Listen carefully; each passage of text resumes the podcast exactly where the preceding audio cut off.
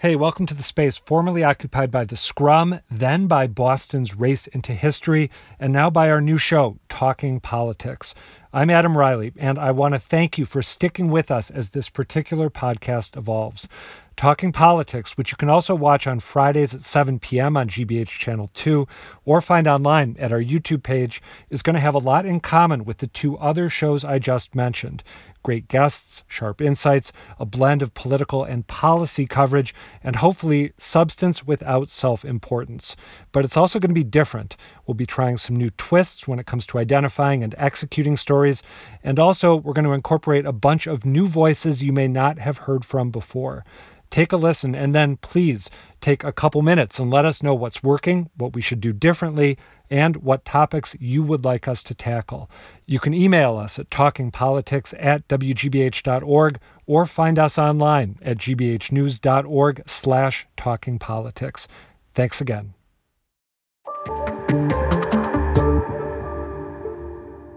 Tonight, it's a new twist on the show we've been bringing you over the past several weeks. With Boston's historic race into history over, we're taking a broader look at the big political stories around the region from here on out each and every Friday, talking politics. Of course, the biggest such story of this week was the announcement from Governor Charlie Baker Wednesday that he would not be running for a third term in office. Focusing on campaigning and focusing on politics and focusing on all the things that come with that just seemed to us like a big step away from what we should be focused on. We believe the pandemic means we really ought to just focus on the work and get it done. Perhaps even more surprising, though, was the announcement that Lieutenant Governor Karen Polito would not run for the top job either, leading to the obvious question who will? So, to recap, so far officially on the books, we have former state rep Geoff Diehl on the right and Harvard professor Danielle Allen, former state senator Ben Downing, and current state senator Sonia Chang Diaz on the left, plus a slew of question marks, including Attorney General Maura Healey, who said shortly after Baker's announcement that she would be making a decision about whether she'd throw her hat in the ring soon. Of course, the list of others tossing their names into the rumor mill to see what catches on is growing by the day, with sources telling various reporters that Boston mayoral finalist Annissa Essaibi George is considering a run, as is former Boston mayor and current Labor Secretary Marty Walsh and his chief of staff Dan Koh, among others. It has been a dizzying 50 or so hours as of this taping, with nearly a year to go until the 2022 election. So, what more are we expecting? And does Baker's decision to bow out now signal there's just no room for moderation in politics anymore? Joining me to discuss are GBH State House reporter Mike Deehan, Bay State Banner senior editor Yawu Miller, and Boston Globe columnist Joan Vennochi. Good to see you all. Thank you for being here. Mike, let me start with you. You spent the day of Baker's announcement at the State House surrounded by the people who have been running the state with him for the past seven years. What did they have to say about the governor's decision? Uh, really, their response, uh, the response from Democrats was as collegial as it has been the last seven years. Um, both Speaker Ron Mariano and Senate President Karen Spilka expressed, you know, thanks and grateful gratitude to uh, to both the governor and the lieutenant governor for kind of working with them over the years. You know, collegial really is the word. In both of their statements, these Democratic leaders said that they didn't always agree with Baker, but they always, you know, reached a compromise, got to a final product. And you can see that because Baker very rarely vetoed anything. And when he did, oftentimes Democrats would work with him to get it to a place where he could then sign it. Um, that kind of showed through. What we didn't hear a lot from Democrats was really any kind of criticism. Um, again, the, the building's still pretty closed. There's not a lot of Democrats running around up here. Um, not too much on the political side, because really the last thing those Democratic leaders want to get involved with is the Democratic primary for governor, which I think that throughout next year we're going to see is going to be focused on uh, you know conflicts and lack of action here at the state house among Democrats uh, more than those Democrats are going to target Republicans.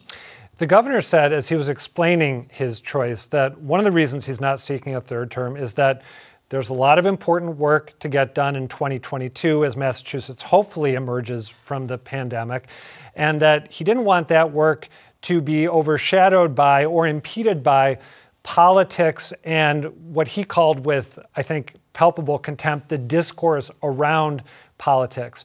But hasn't he just made it more difficult to accomplish what he's hoping to accomplish by saying he's not going to run for a third term? I, the lame duck issue uh, does come up, and you know some people might say, well, if Baker's not going to be in office, then uh, why would Democrats want to do you know what he wants, what the Baker agenda is to begin with? But to a certain extent, they never really have been completely on board with the Baker agenda. As far as what the legislature passes, it's the Mariano and the Spilka agenda that you know wins the day. Um, so you know Baker's still going to have a very firm hand over the executive branch, and I think that's what he sees as his goal here. He wants to run the executive branch, those agencies, those those departments uh, through the rest of the pandemic, through the rest of his term, without having to be distracted by campaigning, especially campaigning in what would have been a pretty nasty Republican primary fight throughout next year. Yeah, which we will get to in a little bit, I promise, because I'm fascinated by that, among other parts of this story. Yawu Miller, when the governor said he was not going to seek a third term, it unleashed this tsunami of speculation in which seemingly every possible name imaginable was bandied about as a potential candidate for governor. The writer Megan Sarah Johnson mentioned some possible names on Twitter. She suggested Kevin the Stoner Kid from No on Question 4, Marty the Stop and Shop robot, Papa Gino's at the Charlton Plaza, and the giant polar seltzer bear, among other candidates. There are some actual potential candidates who have already ruled it out, including former Governor Mike Dukakis, who told the podcaster Jesse Hahn that he did not think Massachusetts was ready for a candidate who would be 92 at the end of his term. And yet, as we mentioned up top, former Mayor Walsh, his former chief of staff, Dan Koh, and former mayoral candidate Annissa Essaibi George are all reportedly at least thinking about it. Uh, I want to focus on Walsh in particular for a moment. Why do you think he might be interested in leaving a pretty prestigious job in Washington, D.C., to come back home and run for governor? Well, first of all, he never was interested in staying in the mayor's office for you know for as long as his predecessor Tom Menino did. Um, I think when he saw the um, the in 2020 when he was challenged by Michelle Wu and Andrea Campbell, um, he could have won that race, but he would have expended a lot of political capital.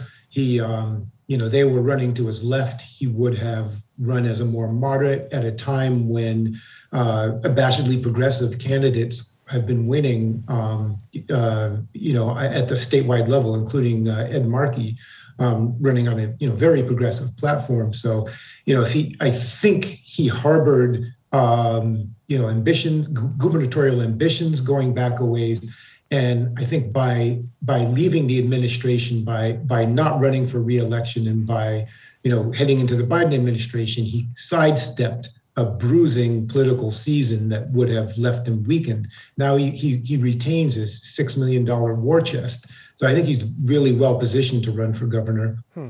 I was surprised, maybe more than I should have been, to, to hear Annissa Essaibi George's name come up. I think Gin Dumcius at the Dorchester Reporter was the first to say that she might be thinking about it.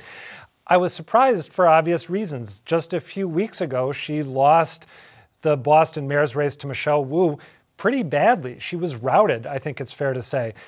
Do you think she's actually thinking about running for statewide office here as a Democratic candidate for governor, or is she allowing her name to be out there because it's gratifying to have your name in the mix? It's really hard to say. I mean, it, it does help her to have her name out there um, for people to think of her as a, as as a potential candidate for statewide office. She has name recognition that um, will wane, you know, month by month uh, if she doesn't run for anything else. Um, I don't see her jumping in the race if Walsh, who she has always been politically close to, jumps in, unless she's running as lieutenant governor. Yeah, if she did, it'd be awkward to give her mother and Walsh's mother a ride to the polls if they were going to be splitting their votes or something like that. Uh, yeah. Joan Vennochi, I want to talk a little about Maura Healey if we can, because for so long the conventional wisdom has been that if and when Maura Healey decides to run for governor, she is going to be the overwhelming favorite and maybe the presumptive, uh, presumptive nominee on the Democratic side. And yet, the three candidates that we mentioned earlier Ben Downing, Danielle Allen, and Sonia Chang Diaz, they've been working at this for a while now, getting their message out, building their campaign apparatuses. And the track record, as you know, of Massachusetts attorney generals running for higher office is not great. It didn't work out for Scott Harshbarger. It didn't work out for Tom Reilly, who was supposed to be guaranteed the governorship until Deval Patrick came along. More recently, it didn't work out well for Martha Coakley. So, do you still buy the idea that she is going to be the odds on favorite if she decides to run? Well, Adam, you just gave my whole answer away. Great minds. at, at any rate, I mean, if anything we should know at this point is that, you know, conventional wisdom, I mean, everything right now is unconventional. So I would say, you know, conventional wisdom that it's a slam dunk for Maura Healey is as likely to be, you know, thrown askew as anything else. Um, yeah, I mean, the history for attorney generals running in Massachusetts is is a sad history. And I think Tom Reilly is the real cautionary tale right now. When he got into that primary race in 06, all the money was on him that he was going to win. And then this unknown person from Chicago named Deval Patrick parachuted in, and the political world changed and Deval Patrick changed history in Massachusetts. And it's possible that could happen again. Um, you know, Healey's got the problem of every prosecutor, like the top cop, known for suing people, not necessarily making policy. But I will say this in her on her behalf. I mean, she's really good at retail politics. She doesn't have the look and feel of of, of a Reilly or an Andrew Lelling on the Republican side. I mean, if you've ever seen her work a room. Um, so I think, yeah, I mean, I would be cautious about conventional wisdom, but I do think she's a really strong contender. And I guess it's worth mentioning, you know, Tom Reilly has a cautionary tale. I suggested him, you suggested him. But Deval Patrick was also a remarkable political talent. There aren't many people who possess the native ability to run for higher office that, that he had. I mean, he, he was uh, a force of nature that kind of came out of nowhere. And I'm not sure that we see that in this race at this point yet. Let's turn to the GOP for a little bit. You mentioned uh, Lelling as a, a, possible candidate, which we'll get into momentarily. But first, I want to talk about the way the Republican base reacted to, uh, to Charlie Baker's announcement. Former President Trump weighed in, as he is wont to do. He cheered the fact that Baker wasn't going to be running again. He said that Baker has been very selfish as governor and also called him a rhino or Republican in name only.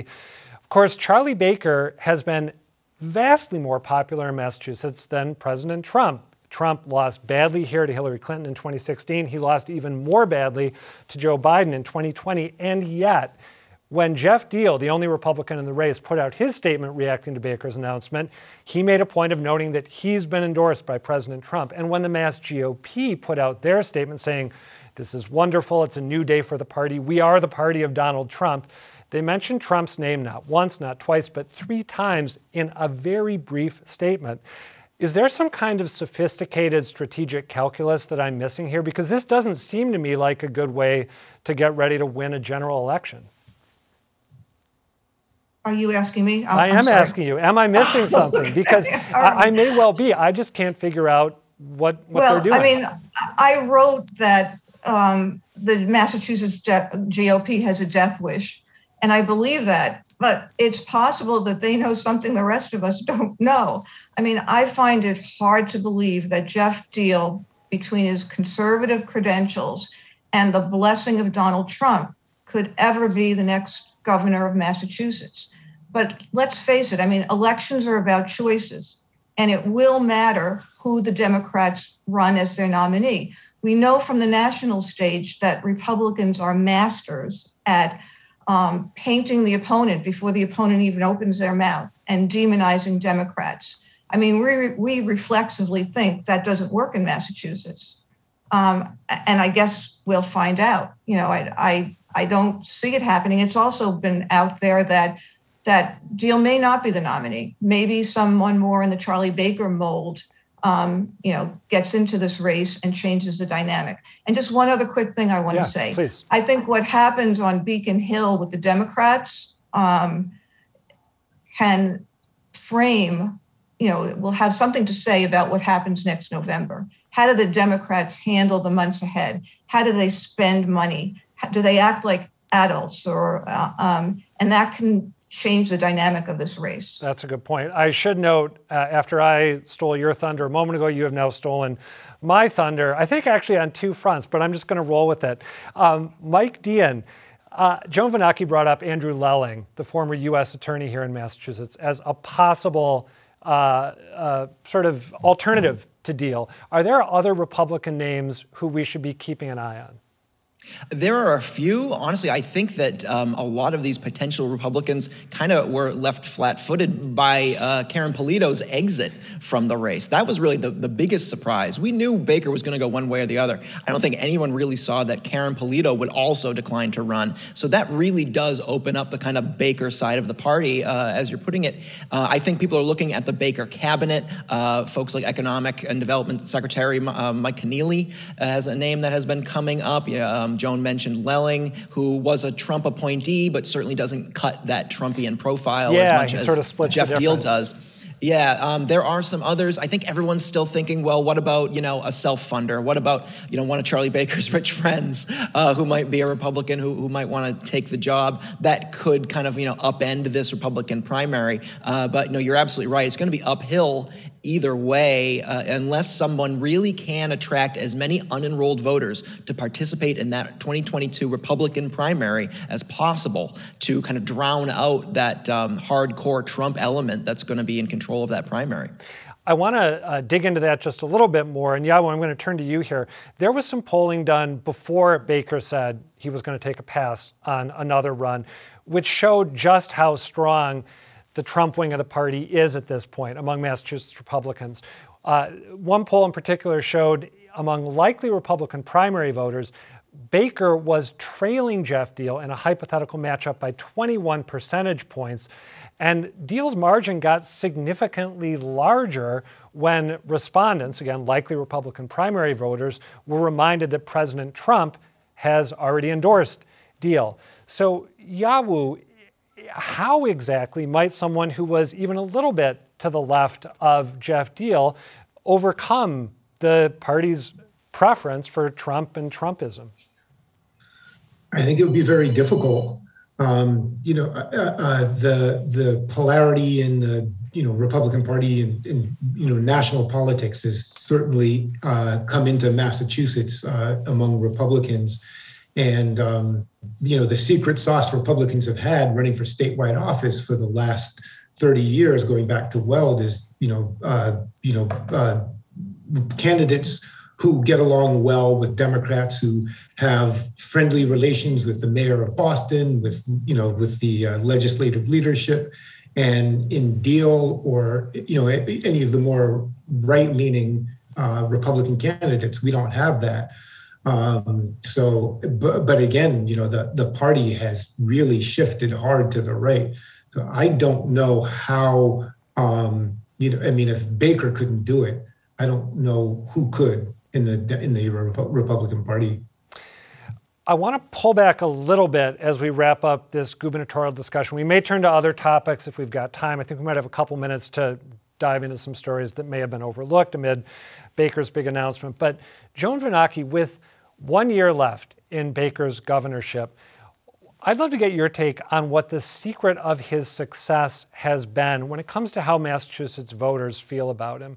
Because even when things went wrong, and sometimes they did, for me, the uh, deadly COVID outbreak at the Holyoke Soldiers Home is probably exhibit A there. Even when things went badly on his watch, people thought really highly of him and the job he was doing. Why do you think that is? Gosh, I've spent a lot of time pondering that question, Adam. You said, uh, I've always thought that partly it was because he was really tall, but he He's is, a tall I guy. Mean, I yeah.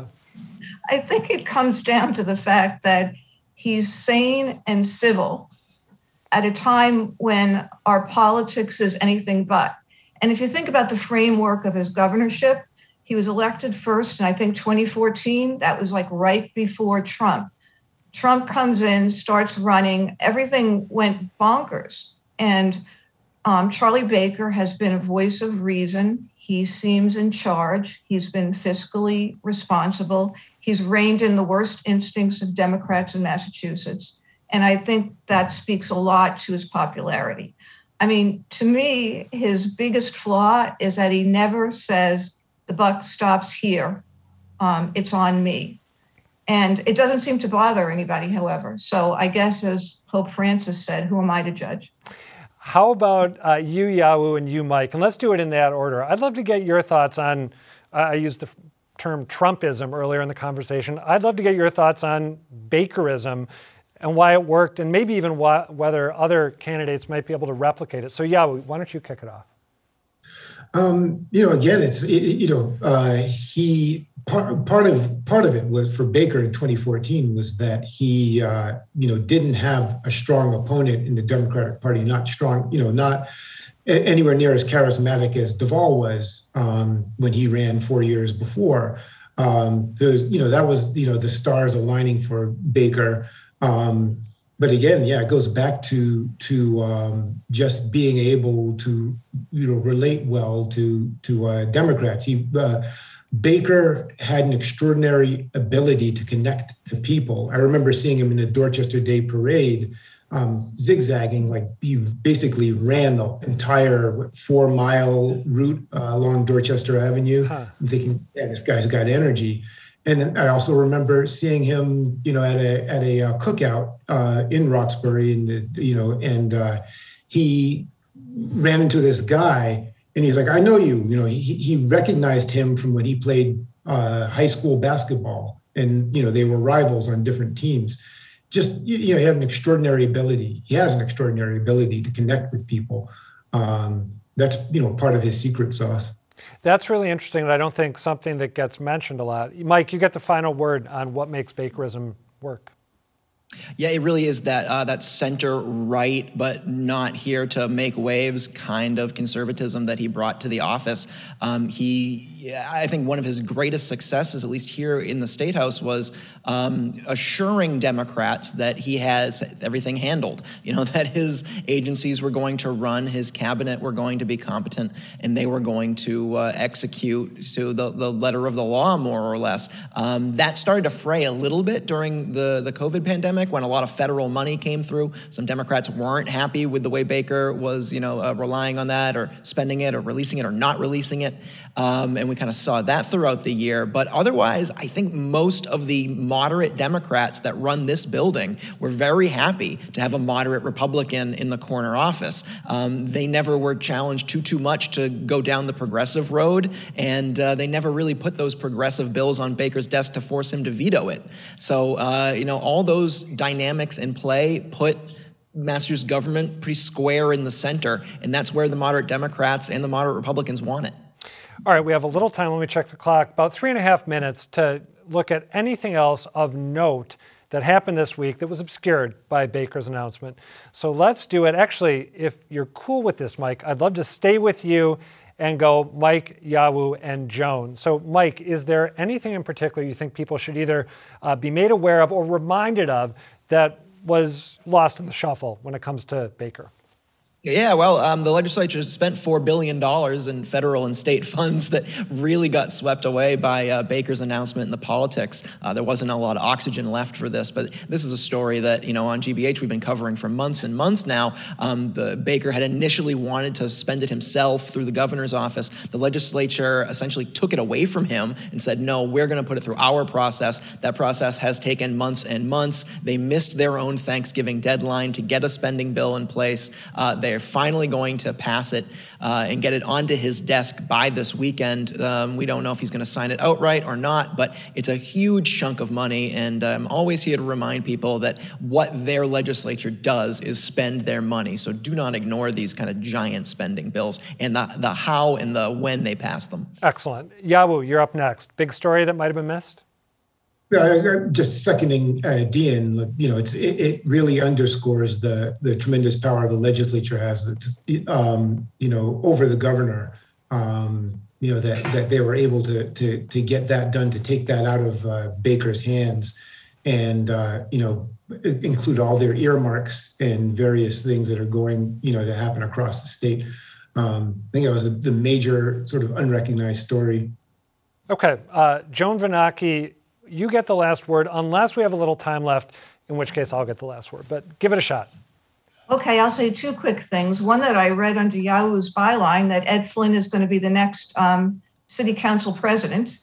I think that's really interesting for, you know, like what it says about the Flynn dynasty and also the progressives on the council rallying behind somebody who's not necessarily in their mold. It, it's an echo of what Michelle Wu did way back when, when she went with Bill Linehan. Mm-hmm. Um, the second interesting story, I think it looks like Rachael Rollins is on her way to be the next U.S. Um, attorney. And I mean, unless you know something happens and um, you know somehow they get some Democrats to say no, um, and, and I think you know that is an interesting development. That is a really interesting development, both in terms of substance, because she's going to bring her uh, very unconventional, at least compared to who we've had in the past, approach to that job, assuming she gets it, and it opens up uh, another post, the Suffolk DA's post, which we can talk about here in future episodes.